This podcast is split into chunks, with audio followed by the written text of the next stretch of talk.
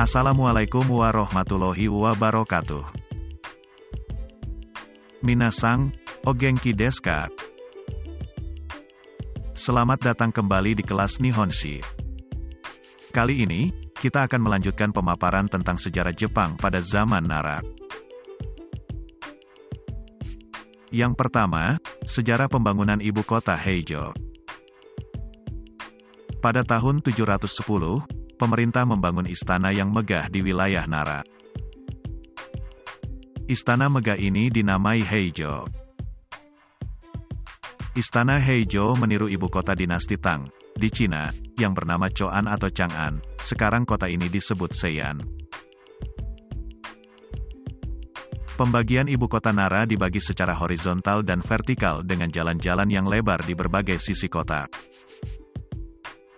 Sebagai ibu kota, di wilayah Nara ini dibangun istana kaisar, rumah-rumah kaum bangsawan, dan kuil-kuil yang besar. Selama kurang lebih 70 tahun, wilayah Nara menjadi ibu kota Heijo. Masa ini ini disebut zaman Nara. Pada zaman ini, Kaisar melaksanakan pemerintahan berdasarkan Undang-Undang Taiho, atau Taiho Ritsuryo. Pada tahun 708 didirikan pasar untuk aktivitas perdagangan dan mulai digunakan mata uang yang bernama Wado Kaiho. Meskipun telah digunakan mata uang, dalam kehidupan masyarakat pada umumnya, masih banyak menggunakan sistem barter. Pemberlakuan pajak yang tinggi atas tanah garapan, wajib militer, dan kerja paksa yang sangat berat, menyebabkan rakyat yang mengandalkan kehidupannya pada dunia pertanian mengalami kemiskinan dan penderitaan. Kondisi ini menyebabkan banyak petani melarikan diri dan mengabaikan tanah yang dibagikan oleh pemerintah. Untuk merespon kondisi ini, istana membuat peraturan tentang pemberian tanah kepada orang yang mau membuka lahan pertanian. Peraturan ini disebut Konden Einen Shizaiho. Setelah peraturan tersebut ditetapkan, terjadi persaingan antara kaum bangsawan, kuil, dan keluarga yang berkuasa di daerah untuk saling berlomba membuka lahan dengan skala besar, yang menyebabkan makin bertambahnya tanah milik pribadi. Semakin lama, tanah yang dimiliki oleh pribadi semakin luas. Tanah pribadi ini kemudian disebut Soen. Sistem Kochikomin yang menjadi dasar dari pemerintahan Ritsuryo pun runtuh. Pemerintah istana pun menjadi kacau, bangsawan dan pendeta yang mempunyai tanah yang luas menjadi berkuasa di dalaran pemerintahan. Kedua, sejarah terkait dengan Mang Yusu. Di sisi lain, pada awal abad ke-8, Istana telah berhasil menyusun dua buah buku sejarah yang berjudul Kojiki dan Nihon Shoki. Di dalam dua buku ini, tertulis legenda-legenda tentang persatuan negara dan dongeng-dongeng. Sementara itu, di setiap daerah ditulis buku yang berjudul Fudoki. Di dalam buku itu tertulis tentang hasil bumi dan produk-produk dari masing-masing daerah, legenda, dan asal-usul nama daerah. Dengan buku inilah diperoleh informasi tentang kepercayaan dan adat istiadat orang-orang pada masa itu. Pada masa ini pula, disusun kumpulan puisi yang disebut Mang Yusu. Di dalam kumpulan puisi ini, terkumpul sebanyak hampir 4.500 puisi yang ditulis oleh orang-orang yang berasal dari berbagai lapisan masyarakat, dari kaisar, kaum bangsawan, pegawai pemerintah kelas bawah, petani, prajurit, sampai pengemis.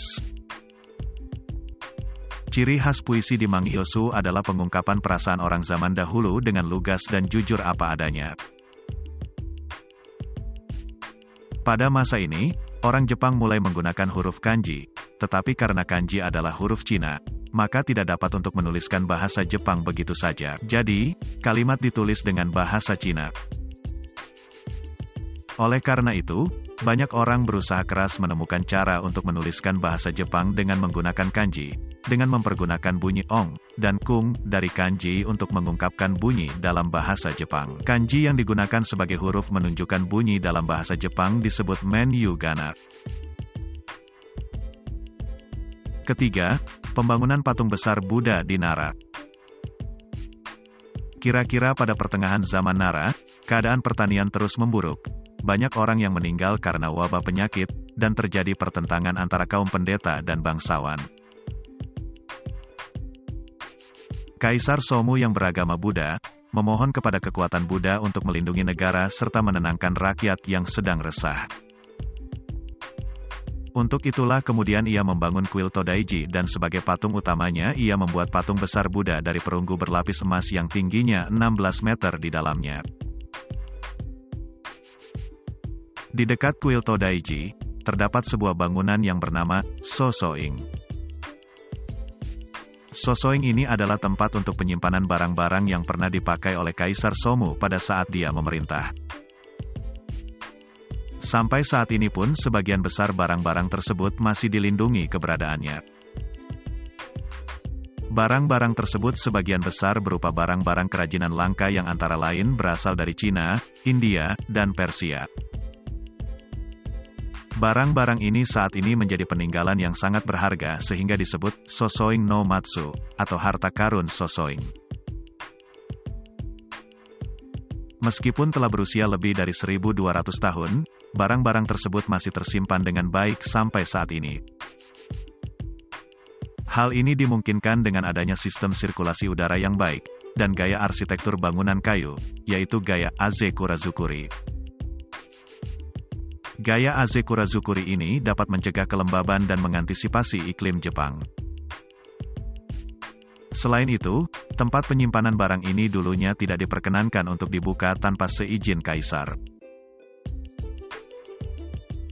Sejak abad ke-7 sampai dengan abad ke-9, istana juga telah belasan kali mengirimkan utusan resminya untuk menyerap serta memasukkan kebudayaan yang telah maju dari dinasti Tang. Untuk pergi ke Cina pada saat itu, ratusan orang yang terdiri dari para awak kapal, mahasiswa, dan utusan resmi disatukan, dan setiap kali diberangkatkan dengan empat buah kapal. Perjalanan ini cukup mengandung berbagai resiko karena banyak kapal yang karam dihantam badai. Ada pula yang harus menunggu hingga bertahun-tahun karena gagal berlayar. Ada juga orang yang seumur hidupnya harus tinggal dan bekerja sebagai pegawai pemerintahan di Istana Dinasti Tang, karena tidak dapat pulang ke Jepang. Demikianlah pemaparan singkat mengenai bagaimana perjalanan sejarah Jepang pada zaman Nara. Terima kasih atas perhatian Anda, dan sampai jumpa pada episode-episode selanjutnya. Sayonara.